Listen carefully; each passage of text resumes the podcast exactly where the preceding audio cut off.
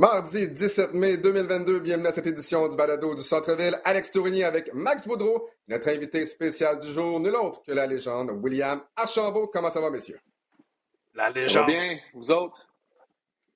Ça va, ça va, Ben, ça on s'est entraîné. Will. Juste Alex qui l'a pas fait, mais on va y arriver. Non, exact, parce que je suis vraiment paresseux. Mais là, Max, tu nous as montré tes shorts avant le début du podcast. Et là, pour les gens à la maison qui se demandent pourquoi Max nous montre ses shorts, j'aimerais que tu nous expliques un peu en quoi ces, ces shorts que tu portes présentement, dans lesquels tu t'es entraîné d'ailleurs à 6 heures du matin, qu'est-ce que ça représente pour toi, ces fameux shorts? Bon, ben, premièrement, la semaine passée, tu te souviens, avec Mika, on disait les joueurs de basket travaillent toujours en gogun ou on sont toujours en Ouais. short. Écoute, je pense que j'ai fait 95% des podcasts en short et je le suis encore. Mais pour, pour rappeler, je me suis pas entraîné avec ces shorts-là, je me suis changé. C'est des shorts, Ah. euh, lorsque Will et moi, on est allés jouer en Chine à peu près en 2000, 2011. On a, euh, on a joué huit semaines en Chine, on s'est promené un peu partout. euh, on appelait ça, je pense, c'était des showcases, c'était plusieurs joueurs canadiens, des joueurs américains, on jouait contre des équipes locales. Ils nous avaient donné, euh, ils nous avaient donné deux sous. Euh, donc, qu'est-ce qui est drôle, c'est la marque Peak et les grandeurs en Chine. Comme moi, mes shorts, c'est des 8 XL. Mais 8 XL, c'est comme extra large en Amérique du Nord. Sauf qu'eux sont comme, tiens, une paire de shorts. Puis la première affaire que tu regardes, c'est la. Tu sais, moi, j'ai regardé la grandeur. Je suis comme, mon Dieu, ça va être genre euh, des shorts, euh, genre N1 mixtape là, qui t'arrivent jusqu'aux chevilles. Parce que t'as des 8 XL, mais finalement, non, sont, sont bien confortables. Puis j'ai, je les ai gardés depuis 10 ans. Et Will me disait qu'il avait les, gardé les, le même. les shorts étaient serrés dans le temps, puis ça me surprend qu'ils te font encore, Max. Ah, ben, c'est pour ça que je m'entraîne pour essayer de garder la, la, la même shape que, que j'avais v'là- v'là 10 ans. Mais voici la petite Un vrai anecdote euh, côté Mais- short, euh, short de basket. Mais ça, Will, c'était c'était- c'était un showcase. Pourquoi? C'était un showcase qui, mais qui servait à quoi? Ben, pour euh, jouer au basketball professionnel en Asie et tout, euh, et même en Europe, euh, tu sais, c'est pour donner la visibilité aux, aux joueurs en général. là. Fait que ça a été euh, une belle expérience en général. À ce moment-là, c'est là que tu as décroché un contrat justement pour jouer en Europe. Est-ce que c'est à la suite de ce showcase-là? Euh, non, non, non. C'était, tu le sais, là, on peut faire plein de, de, de showcases, on peut jouer dans plein de différents pays, puis à un moment donné, euh, ça peut, ça, ça donne que ça débouche pas, mais quand tu joues au basketball professionnel dans, à, après universitaire, autre que si tu vas dans la NBA et tout, là, mais en Europe, tu, tu vas changer, tu vas faire plein de parcours pour essayer de déclencher ou de, de- d'obtenir un contrat. Puis tu peux faire genre 10, 15, 20 showcases, là, puis jamais avoir la chance de, décrocher un contrat. Euh, puis à un moment donné, il y en a un que, que j'ai eu quand j'étais aux States là, qui m'a aidé à, à booker de quoi en Europe. là. Tu parles justement euh, de contrat. Bien, il y a 16 joueurs, même 17 joueurs maintenant sous contrat avec l'Alliance de Montréal, l'Alliance qui euh, qui va commencer sa toute première saison dans la CEBL euh, mercredi prochain. Donc, dans huit jours maintenant contre les Honey Badgers de Hamilton. Et ce qui nous intéresse par la suite, bien évidemment, ce sera le tout premier match à domicile de l'Alliance de Montréal. Ça aura lieu le dimanche 29 mai prochain à 16h. Et d'ailleurs, match qui sera présenté sur RDS Direct, qui sera en compagnie de Peter Yanopoulos et messieurs. Donc hier, c'était hier, comme dans lundi le 16 mai, euh, c'était l'ouverture du camp d'entraînement de l'Alliance de Montréal. J'ai eu la chance de me rendre à l'auditorium de Verdun. Je dois dire, Max, et tu ne seras pas fier de moi, ça fait longtemps que je ne suis pas allé à l'auditorium de Verdun. Et, je pense même à Verdun en général. Je jouais au baseball à l'époque sur les terrains Oh, wow, adjacents à l'auditorium de Verdun. Ouais, exact. Côté de mon école. Je jouais là. Pour vrai? Ah oui, je suis allé à l'école secondaire à Verdun. Écoute, je suis, euh, je suis très fier de ma ville et qu'est-ce que c'est devenu, mais pour, euh, je ne veux pas tourner le fer dans le mais il n'y avait peut-être pas grand-chose à regarder à l'auditorium dans les 10-15 dernières années. On n'avait plus le junior de Montréal. Et à part Ouais. si tu fais un tournoi d'atomes avec tes gars, mais ton, ton gars est trop jeune, il n'y a, il a pas de sport professionnel, il n'y a pas grand-chose à aller, aller à Verdun. Mais même moi, j'ai pas été encore à la nouvelle auditorium. Il paraît que c'est- rendu vraiment top. Vrai? En tout cas, on a vu le les photos, hein. Alex? On a vu les photos, puis même avec ton Ouais. petit vidéo, là, euh, et ça a l'air d'être extrêmement bien rénové. Tu regardes le parquet euh, par terre avec le logo de l'Alliance, les paniers de basket ont l'air vraiment bien. ça a l'air beaucoup plus et mieux organisé que les dernières franchises qu'on a eues à Montréal. Puis on espère avoir un espèce de bon show là, dès le premier match, le 29. Écoute, une, petite anecdote. Au courant de la semaine, Vincent Lavandier, donc le premier entraîneur de l'Alliance de Montréal, s'est rendu compte que le panneau et l'anneau comme tel étaient croche un peu, mais pas croche, là, comme, pas croche comme ça. Pas comme au Là, il y a des gens qui nous écoutent. Exact. Tu sais, c'est pas, mettons, à angle de 45 degrés. Là, on parle d'un millimètre ou deux, mais il y a des yeux exceptionnels. C'est rendu compte que c'était croche. Ils ont arrangé ça. Mais comme tu dis, Will, c'est tout simplement magnifique. On a gardé le cachet de l'auditorium de Verdun avec les bancs en bois, mais ça a vraiment l'air de quelque chose qui est professionnel. Euh, et comme tu le dis, rien contre le centre Pierre Charbonneau où le jazz a joué, entre autres, euh, mais on sent que c'est bien fait. On a, on a l'impression d'être dans un amphithéâtre professionnel, entre guillemets. Et j'ai vraiment hâte au premier match, comme je l'ai dit, ça se passe le, 29 mai prochain. Avant le début de l'entraînement hier, euh, j'ai eu la chance donc de parler à Annie Larouche, entre autres. Là, je, demande à Annie, bon, enfin, premier entraînement, est-ce que tu commences à être moins stressé? Elle dit non, non, je suis encore plus stressé. Je vais arrêter de stresser à la fin de la première saison. Écoute, c'est un projet qui est parti du papier. Et semaine après semaine, mois après mois, on a travaillé fort. Annie Larouche a travaillé excessivement fort. Joël Anthony pour, pour amener euh, des, des, joueurs euh, à Montréal. Et là, finalement, hier, jour 1, euh, on a eu droit à une séance d'entraînement qui a duré peut-être pendant deux heures. Et c'est drôle parce que ben, il, y a, il y a un paquet de joueurs là-dedans qui ne se connaissent pas. Donc, tout ce que tu voyais dans les premières minutes là, sur leur court, les, les joueurs qui s'étirent, qui se donnent la main et qui, et qui se présentent carrément. La bonne nouvelle, c'est qu'il y a quand même beaucoup de Québécois dans cette formation-là. Il y a 10 joueurs québécois. Kémy Ossé euh, disait d'ailleurs, c'est la première fois que je joue avec autant de Québécois depuis Équipe Québec 2008-2009. L'équipe Québec a remporté la médaille d'or justement euh, aux Jeux du Canada. Mais j'aime beaucoup cette nouvelle équipe-là, l'Alliance de Montréal. Je ne sais pas à quel point vous avez hâte que ça commence, mais pour ma part, j'ai très, très, très hâte. Et même si on ne diffusait pas les matchs, certainement j'irai à l'auditorium de Verdun. pareillement, il faut mentionner aussi euh, le, deuxième match à domicile qui est le 31 mai va être contre Ottawa. on connaît, on connaît un peu, même peut-être trop, l'entraîneur-chef de, l'équipe d'Ottawa, qui est Charles Dubébret.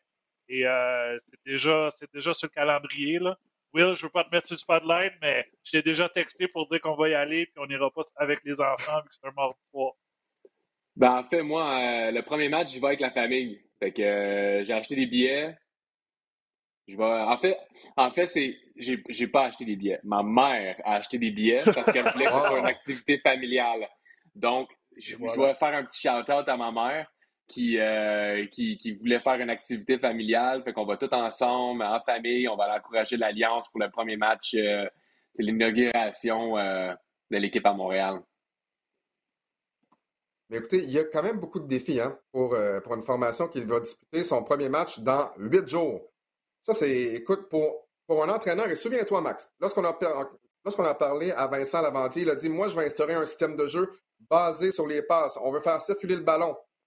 Et ça, ça prend une cohésion, ça prend de la chimie, ça prend du temps.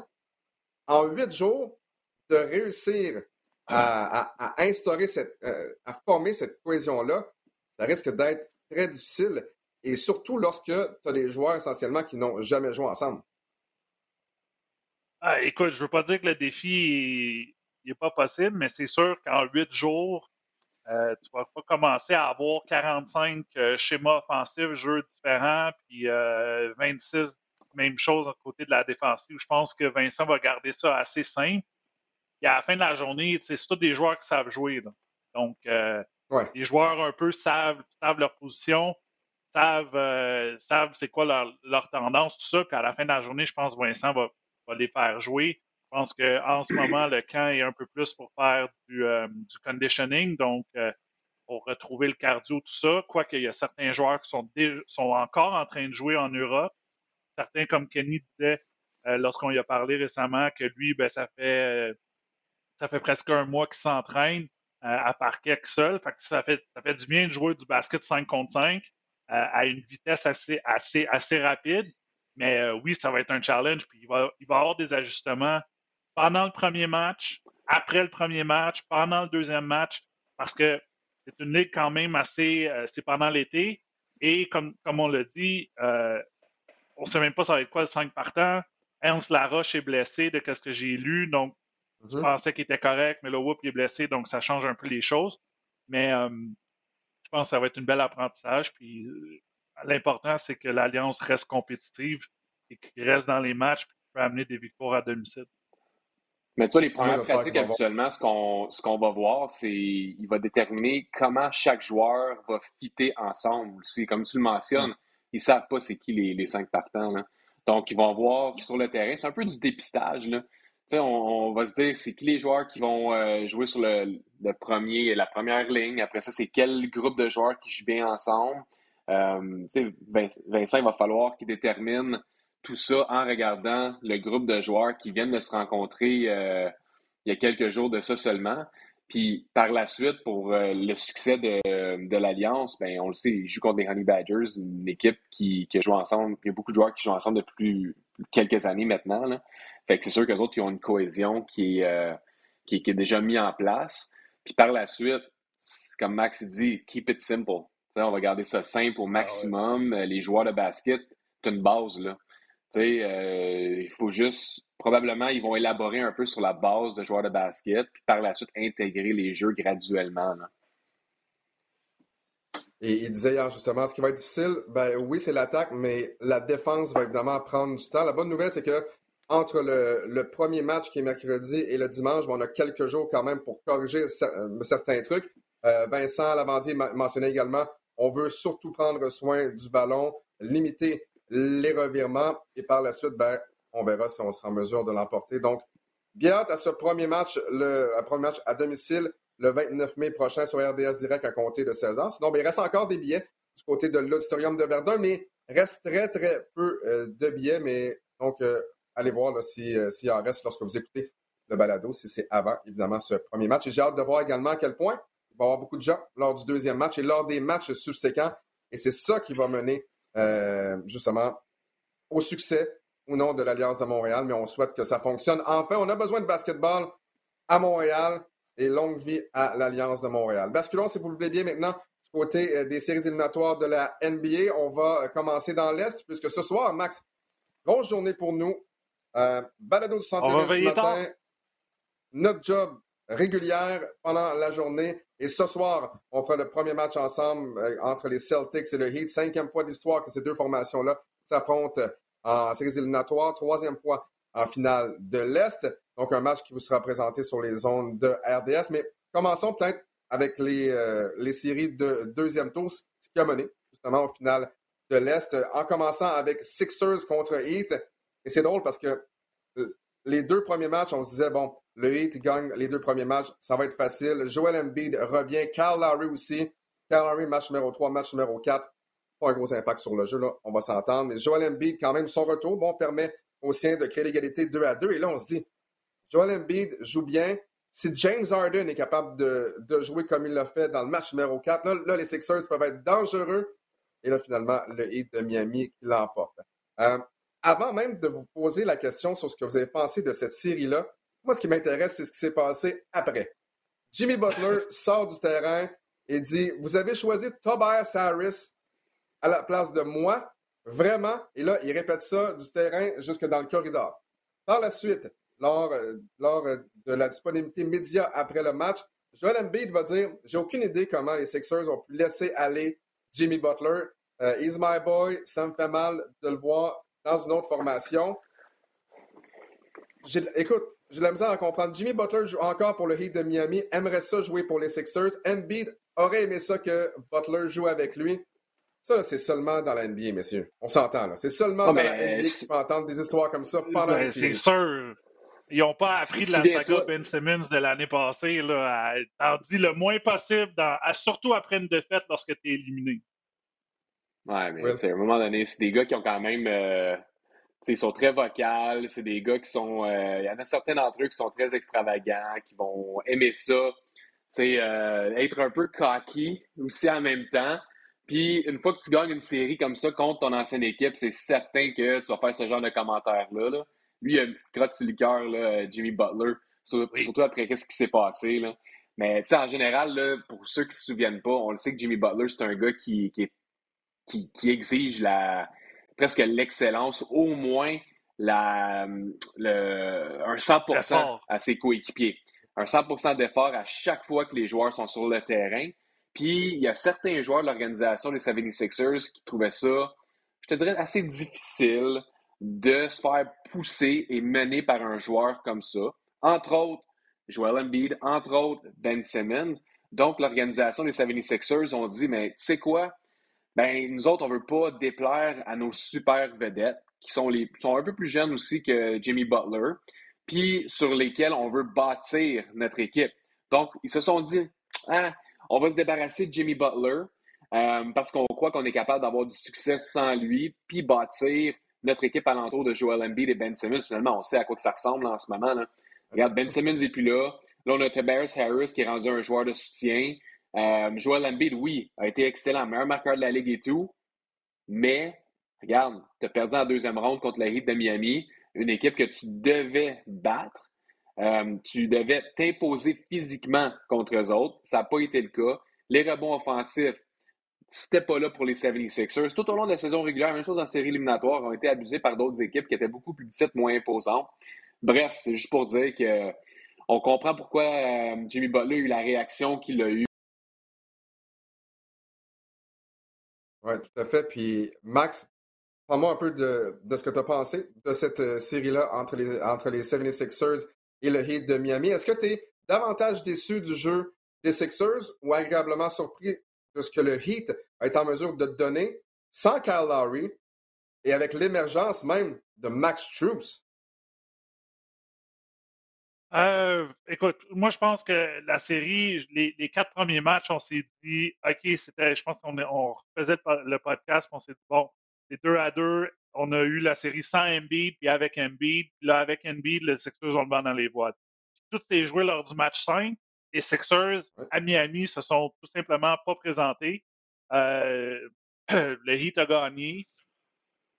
Et ben, moi, ce que je retiens là-dessus, c'est la grosse question de la, la, saison morte pour, pour les Sixers. C'est que là, tu as payé cher pour aller chercher James Harden. James Harden a pris deux lancers lors du match numéro 6 en deuxième demi. Un match que tu perds. C'est James Harden qui prend deux lancers. Qui a, terminé avec neuf lancers dans le match. Puis Tyrese Maxi qui a terminé avec 22 lancers. Écoute, au salaire que, tu vas donner à James Harden, ou que, tu donnes en ce moment, qu'est-ce que tu fais? Est-ce que là, puis on, la, de, de, de, Darren Morey ou des joueurs qui ont parlé après. Darren Morey a parlé aussi, puis il est comme, oui, nous, c'est le plan, on va garder Harden. Oui, nous, c'est le plan, on va garder Doc Rivers. Et là, James Harden, il va, il va demander, parce qu'il va sûrement euh, sortir de son, sa, dernière année d'option et demander un super max. Euh, Est-ce que tu es prêt? Tu penses qu'il ben, qu'il va opt-out? Ben, écoute, il pourrait. Euh, et il demanderait, je dirais quoi, 50 millions par année jusqu'à 37 ans? Ça fait beaucoup d'argent à donner à un joueur qui a ralenti. La seule chose que je souhaite pour eux, c'est que James Harden dit OK, je vais me reprendre en main, vais commencer à faire comme Max puis Will, puis à à 6 heures du matin, faire de la musculation. Il y a un peu, parce qu'on l'a vu, il était, assez grossouillet quand il est arrivé en début de l'année avec Brooklyn. Il faudrait qu'il se prenne un peu plus au sérieux en termes de, de, de, de sa condition physique, tout ça, mais c'est un joueur qui a ralenti, puis malheureusement, il n'a pas été le facteur qui était supposé d'être, l'impact. Il n'a pas eu l'impact qu'il était supposé d'avoir pour amener les Sixers en finale de l'Est et même en finale NBA. Ça, c'est la grosse question pour les Sixers. J'ai une question pour vous relativement à James Harden. Lorsque James Harden jouait pour les Nets de Brooklyn, là, soudainement, c'est devenu James Harden le passeur, le gars qui facilite le jeu pour les, pour les autres joueurs. Et là, on dit, ah, James Harden, tellement un bon passeur, c'est fantastique à quel point il a été en mesure de changer son rôle pour aider la cause de l'équipe. Parfait. On comprend ça. Là, ça mène avec les Sixers et on obtient exactement la même version de James Harden. la question, lorsqu'il a. Est-ce qu'il a changé son style de jeu parce qu'il était plus capable de marquer 30 à 40 points? Souvenez-vous avec les Rockets à quel point il était phénoménal. Est-ce qu'il a changé son style de jeu parce qu'il sentait qu'il était plus capable d'être l'option numéro un d'une équipe et tirer 24 fois par match? Ou simplement lorsqu'il a changé son style de jeu, on n'a pas été en mesure de remettre la switch à on, entre guillemets, et de revenir à son style avec les Rockets de Houston? Moi, ce que je pense, euh, Alex, j'en ai parlé avec Mathieu lors d'un de, nos matchs qu'on a fait ensemble. ma théorie, c'est que là, James Harden réalise aussi que rendu où est-ce qu'il est dans, sa carrière, il va falloir qu'il commence à se recycler un peu plus comme un meneur de jeu pour avoir pour étirer sa carrière euh, euh, de quelques années. on voit l'effet Chris Paul. Euh, Chris Paul, ça a toujours été un, meneur de jeu quand même assez exemplaire, malgré le fait qu'il a extrêmement mal joué dans, la dernière série contre les Mavs. Mais lui, le succès qu'il a eu, c'est parce que c'est un leader, un distributeur.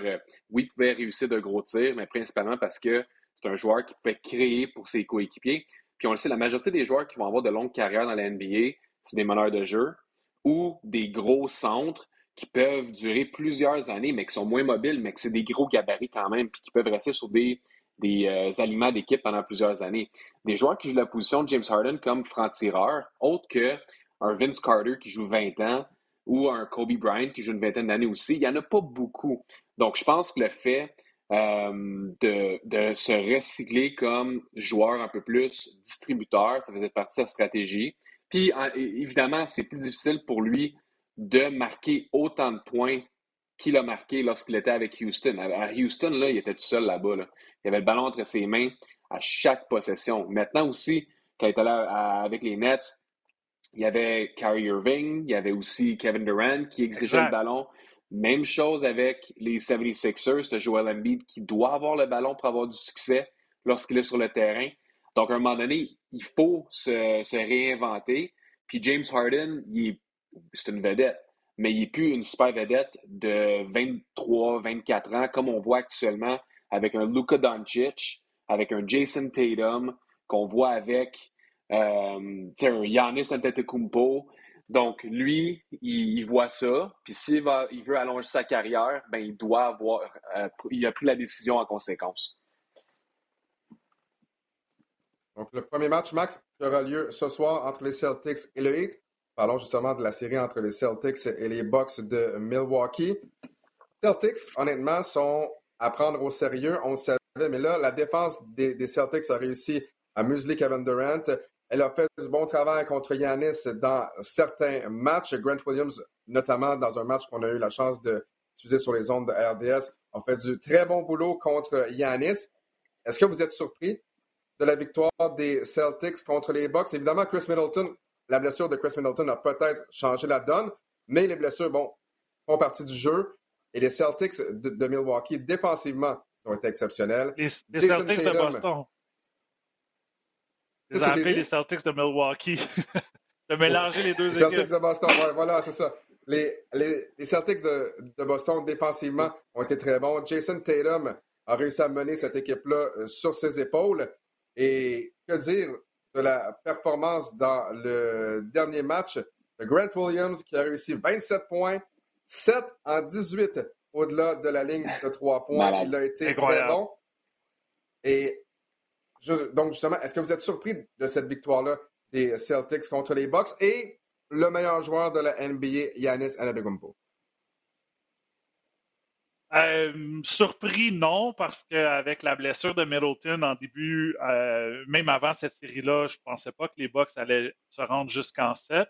Euh, mais Yanis a démontré que c'est. Écoute, on peut avoir un débat à savoir est-ce que c'est le meilleur joueur en ce moment. Je pense que c'est le joueur le plus complet, oui. Et Luka Doncic est juste, juste en arrière de lui, la façon que les deux jouent du basket en ce moment. mais Yanis a mis, a mis le dos, la ville, l'État du Wisconsin sur son dos, puis euh, a forcé un match numéro 7. Mais Boston, Boston est la meilleure équipe en 2022. Euh, une des meilleures attaques, attaque balancée, puis tu as la meilleure défense. À la fin de la journée, ben, Milwaukee ont seulement marqué 81 points lors d'un match décisif. Et, euh, et, moi, je pense que Boston moi, je pense que Boston, c'est l'équipe à battre dans l'Est. Euh, ça aurait été peut-être. Écoute, j'aurais pris 15 matchs de cette série-là, Boston-Milwaukee. Je pense que c'était une des meilleures séries. C'était extrêmement physique. tu savais que le ballon allait dans les mains de Yanis. Yanis était capable de marquer. Il se faisait frapper, il se relevait.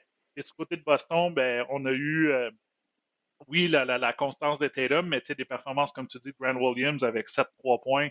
Je me souviens de Grant Williams au Tennessee, il touchait même pas au ballon s'il était à la ligne de 3 points. Il s'en allait prendre des rebonds à l'intérieur. Donc, c'est une belle, une belle performance de lui. Je pense que l'équipe la plus complète en ce moment, c'est Boston, surtout que là, Robert Williams est supposé de revenir aussi. Euh, Marcus Smart est un peu amoché, mais de, de, de, bon ce soir, je pense qu'il va jouer. Hein? Ouais, c'est ça, il va sûrement jouer ce soir. Mais je pense, je pense que Boston, ils ont su, c'est l'équipe la plus complète, euh, avec Britton Pritchard, euh, Derek White, t'as Tatum, Brown, Smart, euh, t'as eu Al Harford qui a joué le match de sa vie euh, lorsqu'il C'est match. C'est match depuis un très long, un, match, un très long moment. Euh, 22 points, 30 points back-à-back. personne ne s'attendait à ça. Exact. moi, moi, je pense Boston, je les ai mis favoris pour battre le Heat, puis euh, je pense que c'est l'équipe la plus complète dans l'Est. Ça, c'est sûr. Le Heat qui, n'a pas perdu à domicile euh, des séries éliminatoires, euh, mais affronte une équipe, les Celtics, qui n'a vraiment pas peur de jouer sur la route.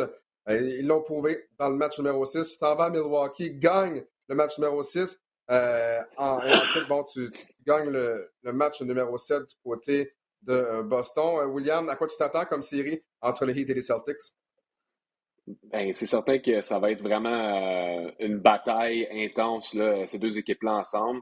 Je ne sais pas à quoi m'attendre, par exemple, d'un Kyle Lowry, un Victor Lodipo, des joueurs qui, ont eu des, des blessures. pendant, pendant les séries éliminatoires, ils n'ont pas été constants, mais c'est la profondeur que ça donne au Heat de Miami. C'est ça qu'on a besoin pour battre une équipe comme les Celtics, une équipe qui est jeune, agressive, euh, qui est extrêmement bonne aussi euh, du trois points, on l'a vu, quelque chose que les Heat n'ont pas. Les Heat ont eu vraiment des grosses difficultés à réussir des, tirs de trois points. Euh, les Celtics ont une excellente défensive, force des tirs difficiles. On l'a vu du côté des Celtics lorsqu'ils ont joué contre les, Bucks de Milwaukee. Les Bucks ont continué à décocher des tirs de trois points, n'ont pas été capables de réussir, et c'est même qui se sont creusés des trous. Donc, d'après moi, ce qui va arriver, c'est que les Celtics vont sortir en feu. Oui, il va y avoir une guerre de tranchées entre les deux équipes, euh, mais les favoris pour euh, cette série-là, ça va être euh, les, Celtics de Boston. je pense qu'ils ont trop de, firepower avec Jason Tatum qui joue à un, niveau remarquable, Jalen Brown. on le sait que Robert Williams devrait revenir aussi. Donc, ça va donner de la profondeur, de la grandeur, surtout dans la clé aussi. Euh, donc, ça va être un corps de plus pour mettre sur Bam Adebayo, un joueur qui, aide vraiment au niveau des rebonds et qui donne des opportunités supplémentaires à ses coéquipiers avec les rebonds offensifs. Bref, il va falloir que Coach Postra aussi pense à sa stratégie avec euh, Duncan Robinson. Qu'est-ce qu'on fait avec Duncan, Robinson? Est-ce qu'on le fait jouer? C'est quoi qui s'est passé dans la deuxième série? Euh, y a-t-il une raison pour qu'on ne l'a pas joué? Euh, je sais qu'il a joué des, minutes euh, de poubelle en fin de match dans une coupe de match. Mais là, on va jouer contre une équipe qui, va laisser des tirs de trois points, un petit peu plus que les 76ers. Donc, peut-être que ça va être le temps de l'intégrer aux côtés de, Strauss aussi, qui est un excellent tireur. puis juste voir où est-ce que ça les amène.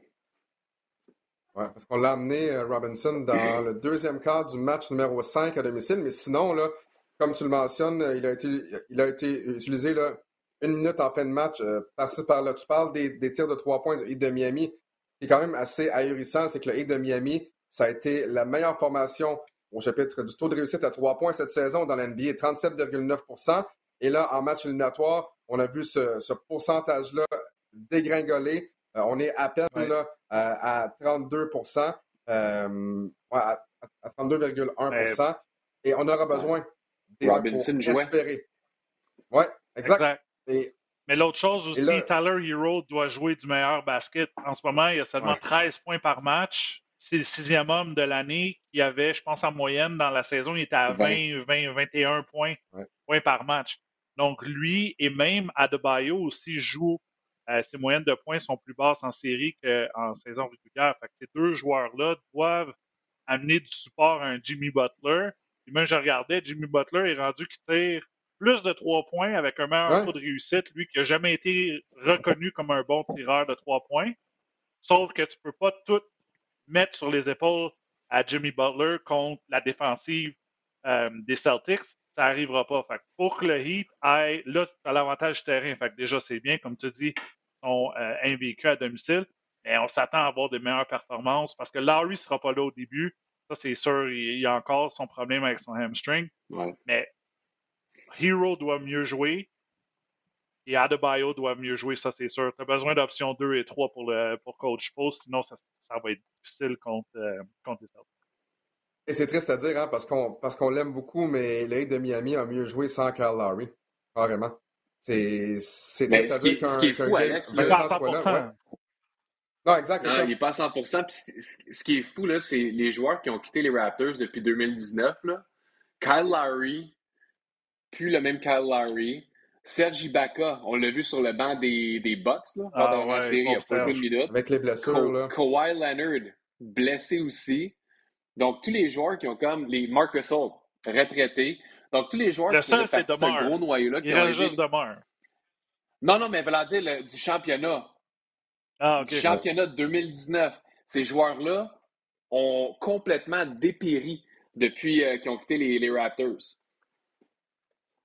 Ouais, c'est simple que, tu sais, tous ceux et celles qui disaient on aurait aimé ça que le noyau des Raptors demeure intact et tout et tout, ben écoute, peut-être que la fenêtre d'opportunité, c'était peut-être 2019, peut-être 2020 si on avait euh, gardé Kawhi, mais on ne peut pas dire ah, les Raptors vont encore être bons euh, pendant cinq ans. Comme, comme vous le mentionnez, il y a beaucoup de joueurs qui ont dépéri, entre guillemets, depuis ce temps-là. On va basculer maintenant dans l'Ouest, si on veut bien. On va commencer avec la série entre les Mavericks et les Suns de Phoenix.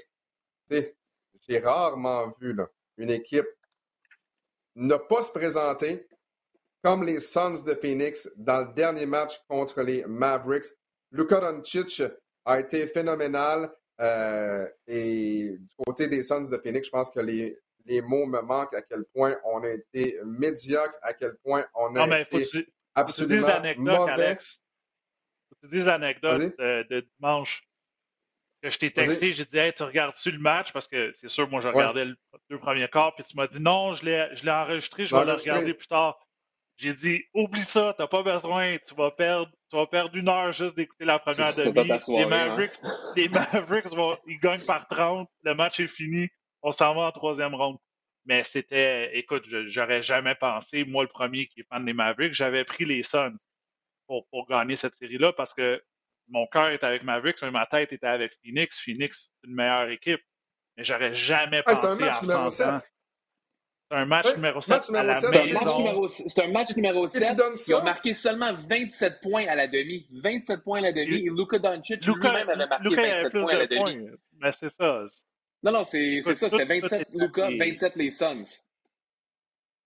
C'était euh, c'était revirement après revirement, tir manqué, puis de l'autre côté, tu avais Luca qui réussissait à peu près tout, Spencer Dinwiddie du banc qui réussissait à peu près tout.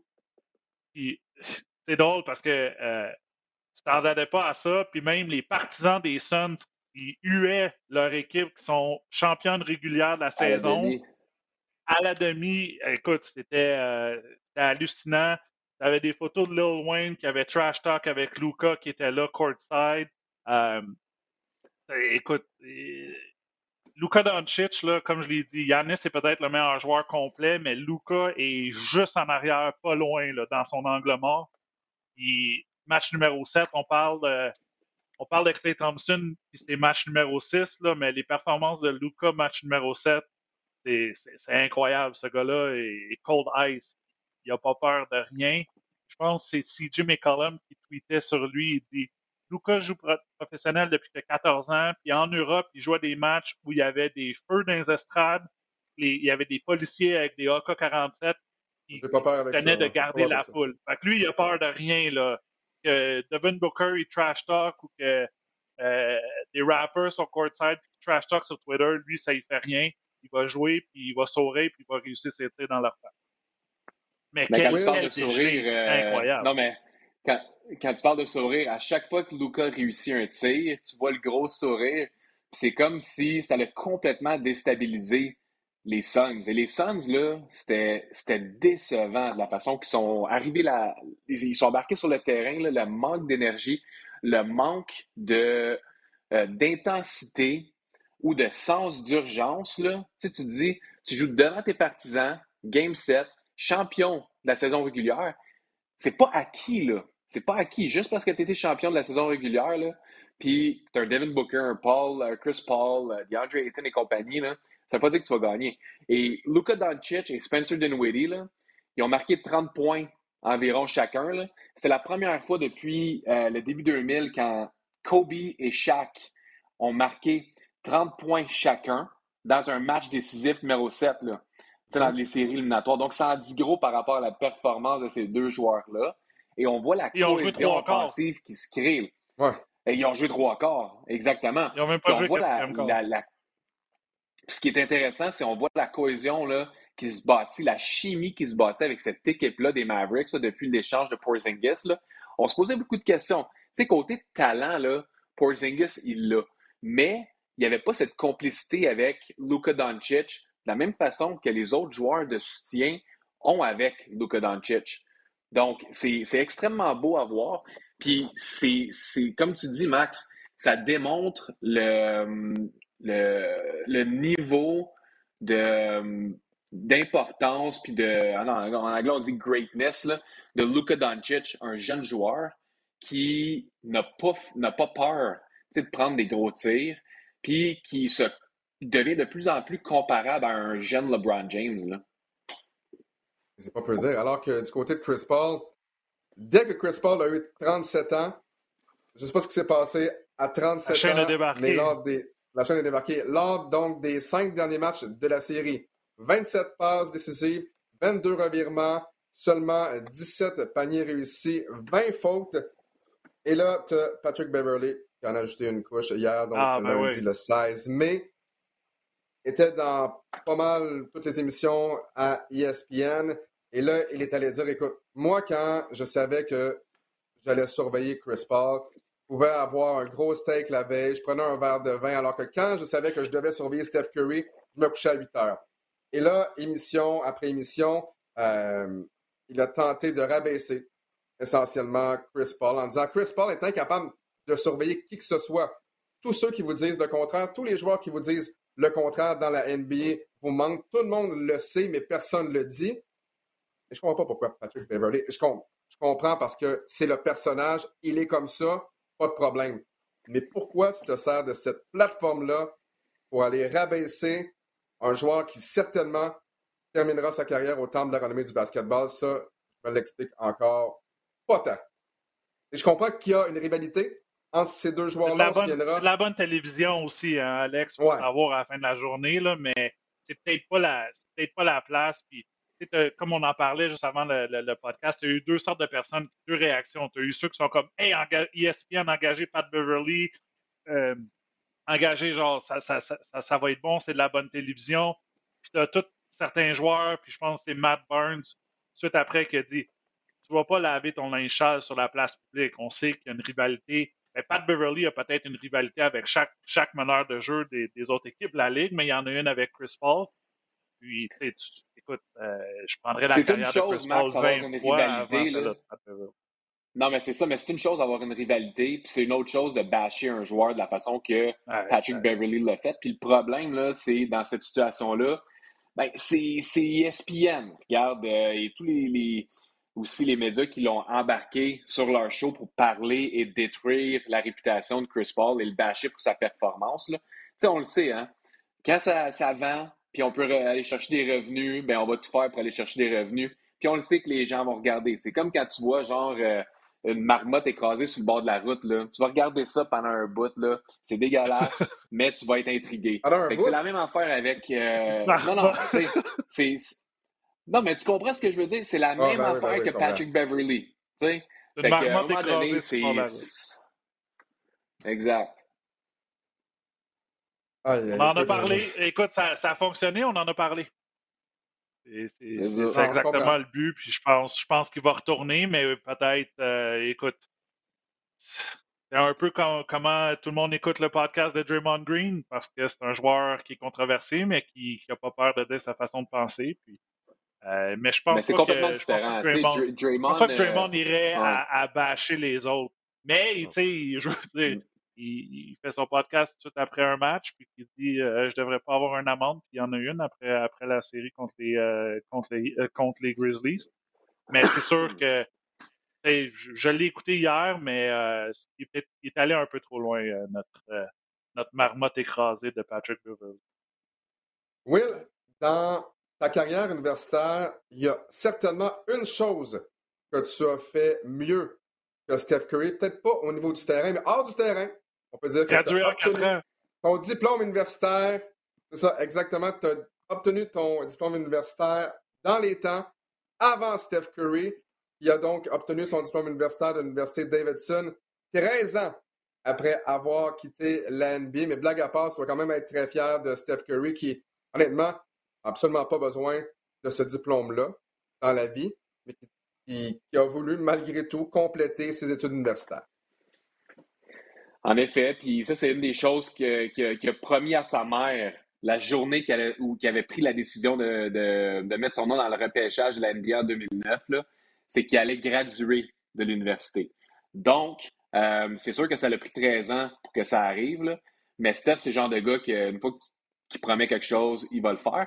Puis, une autre raison, je pense, euh, qui l'a comme motivé aussi euh, à aller chercher son diplôme, c'est fait qu'à Davidson, il y a une règle. La règle est que peu importe si tu as été le meilleur joueur de basket au monde, ce qui est presque le cas en ce moment, ton jersey, ton numéro ne va pas se faire retirer, ne va pas être dans les rafters ah, jusqu'à temps que tu aies, que gradué de l'université. Donc, c'est la raison pourquoi Steph Curry, son numéro 30, là, il n'est pas dans les gradins à Davidson. C'est parce qu'il n'avait pas encore gradué. Mais inquiète-toi pas! L'année prochaine, son numéro 30 va être rendu là. Puis j'ai envoyé un petit message à, Bob McCaleb. Je disais, j'ai hâte d'avoir mon invitation. Puis je vais descendre à Davidson pour, euh, pour le, le, retrait du numéro 30 de, des Davidson, de, le Wildcats de Davidson. Là, Will, puisque tu as obtenu, toi, ton, ton diplôme, est-ce que ton chandail, est-ce que ton, ton maillot est donc euh, au haut de l'aréna ou, ou pas encore? Tu, tu attends encore ta, ta propre cérémonie? Numéro 22. Malheureusement, malheureusement, mon numéro 22 euh, ne sera jamais retiré. Je pense pas que ma performance était euh, adéquate pour, pour faire retirer mon numéro, mais euh, j'en ai connu quelques-uns qui ont eu leur chandail retiré. Puis, petite histoire vite, vite, petite anecdote, là. Mon père de famille d'accueil, vu que j'étais un joueur international, euh, il t'avait des familles d'accueil. Juste pour t'acclimater à la culture américaine. Il n'y avait pas un gros clash là, entre un, un Canadien et un Américain. Euh, c'est différent qu'un, par exemple, un Congolais ou un Nigérien qui vient s'établir à Davidson, dans le sud des États-Unis, mais j'avais une famille d'accueil. Puis mon père d'accueil, c'était Hobby Cobb, Hollis Cobb, une des plus grandes euh, légendes de Davidson. Puis lui, son numéro 21 était dans les gradins. Initialement, j'aurais voulu avoir, ben, je voulais le numéro 24, je ne l'ai pas eu. Après ça, je voulais le numéro 21. Je ne l'ai pas eu parce que le numéro 21 était des gradins. Puis Hobby Cobb voulait me le donner. Puis là, je disais, non, ah Hobby, man, je veux pas, euh, je veux même pas prendre. Euh, fait que, mais j'ai apprécié.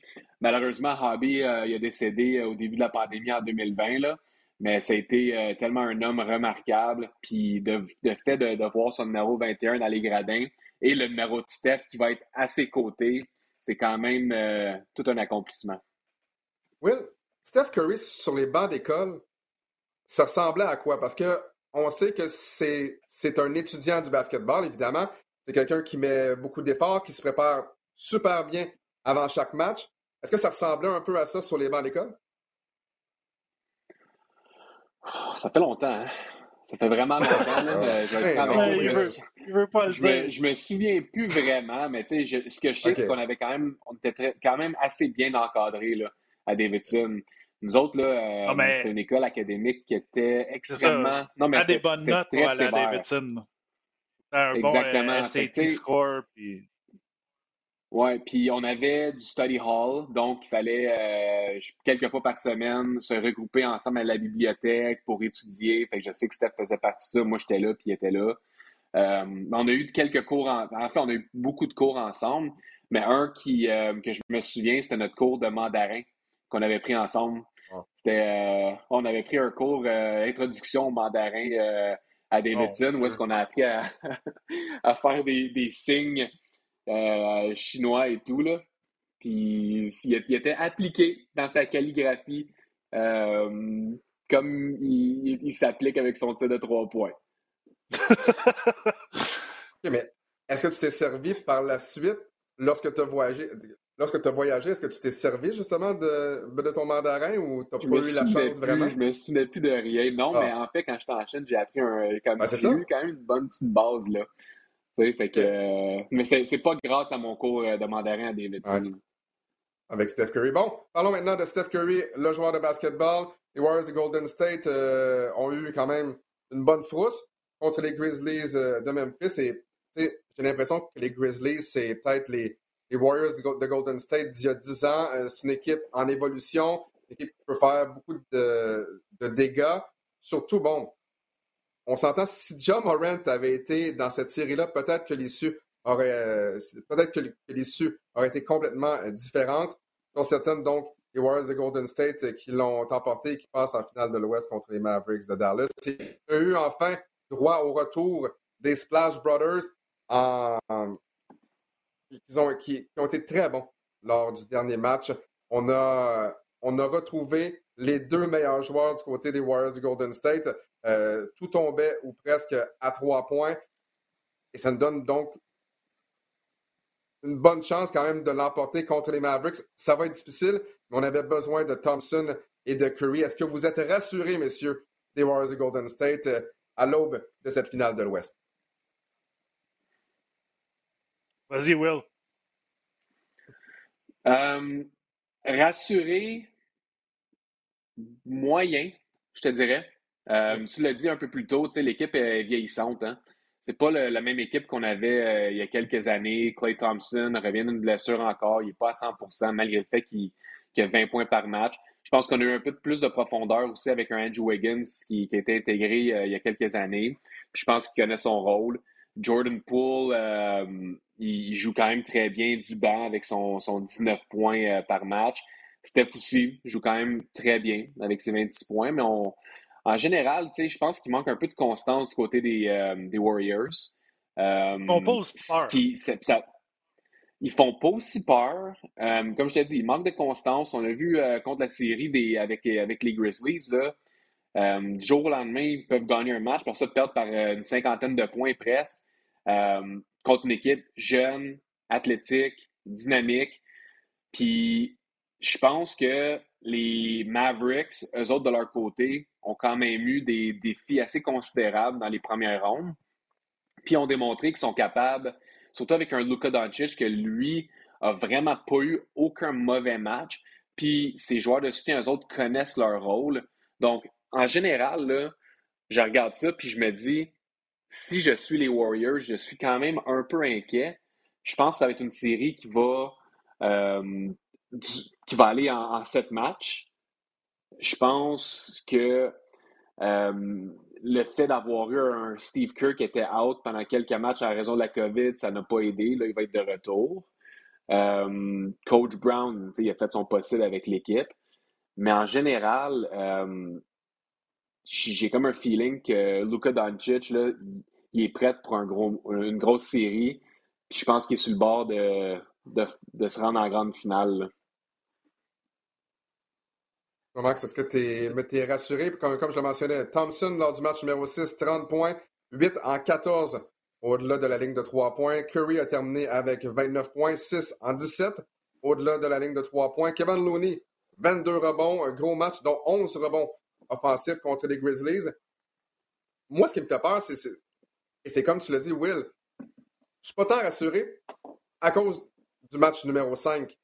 Complètement dominé par les Grizzlies, sans John Morant, Ah, on donne ouais. une volée aux Warriors de Golden State. Et là, tu te dis, ben, écoute, je veux rien enlever aux Grizzlies, mais si les Grizzlies donnent une volée à ce point-là aux Warriors de Golden State dans un match, ça se peut que ce soit compliqué contre euh, les Mavericks. Ben, je l'ai dit, moi, je pense que Golden State ne euh, font pas aussi peur euh, que de leur, leurs meilleures années, là, surtout quand tu avais Durant qui était avec eux aussi. on n'en parle pas beaucoup, là, mais je pense que c'est Wiggins qui va commencer sur Doncic, selon moi. Et, ça, ça, ça, ça va être ça va être excessivement difficile pour Andrew Wiggins de voir Luka Doncic. Et euh, je l'ai tweeté euh, dimanche. Il va, si vous n'aimez pas les trois points, regardez pas cette série-là parce qu'il va pleuvoir des trois points des deux côtés. On aime tirer le trois points. Luca est capable de créer pour euh, Spencer Dinwiddie, Jalen Brunson, Bullock, David Bertans, name it vont tirer les trois points, puis c'est la même chose de l'autre côté. Mais côté match-up, c'est un bon affrontement. On a eu, pour les Mavericks, je parle on parce que mais je veux dire, les Mavericks, on a joué contre un Rudy Gobert en première ronde. Ça a été excessivement difficile pour eux. En deuxième ronde, tu joues contre un DeAndre Ayton. Premier match, DeAndre Ayton a dominé. Et là, tu te retrouves contre les Warriors. Tu n'as pas un 5 dominant du côté des Warriors. Côté match-up, c'est comme c'est un bon match-up pour, pour, les Mavericks. Et en même temps, c'est un bon match-up pour les Warriors parce qu'on est vraiment euh, guard-oriented, si je peux dire. Puis notre, notre cinquième, c'est Dwight Powell ou Kevin Looney, c'est les gars qui vont aller faire euh, euh, chercher des rebonds, faire des écrans pour libérer ces tireurs-là. Donc, le fait de jouer à domicile pour les Warriors va peut-être les aider parce qu'ils jouent mieux à domicile, puis tout le monde joue bien à domicile, puis les joueurs de soutien jouent bien à domicile. Mais de l'autre côté, euh, qu'est-ce que je pourrais dire du côté des Warriors? Il, il beaucoup de revirements, puis des fois, c'est comme 4-5 revirements de suite. Et si de l'autre côté, on est capable de, de, réussir nos tirs de trois points comme on l'a vu dans la dernière série, euh, moi, j'ai pris les Mavericks en 7. Je pense que ça va se rendre à la, à la limite, mais je pense que Luka Doncic va juste élever son jeu encore d'un cran, même si on, on, trouve, moi, je trouve que c'est un des meilleurs joueurs en ce moment. Mais vraiment, c'est le spotlight sur lui. Et on en parlait, Alex, je compare ça un peu à 2011 quand le spotlight était sur Dirk Nowitzki.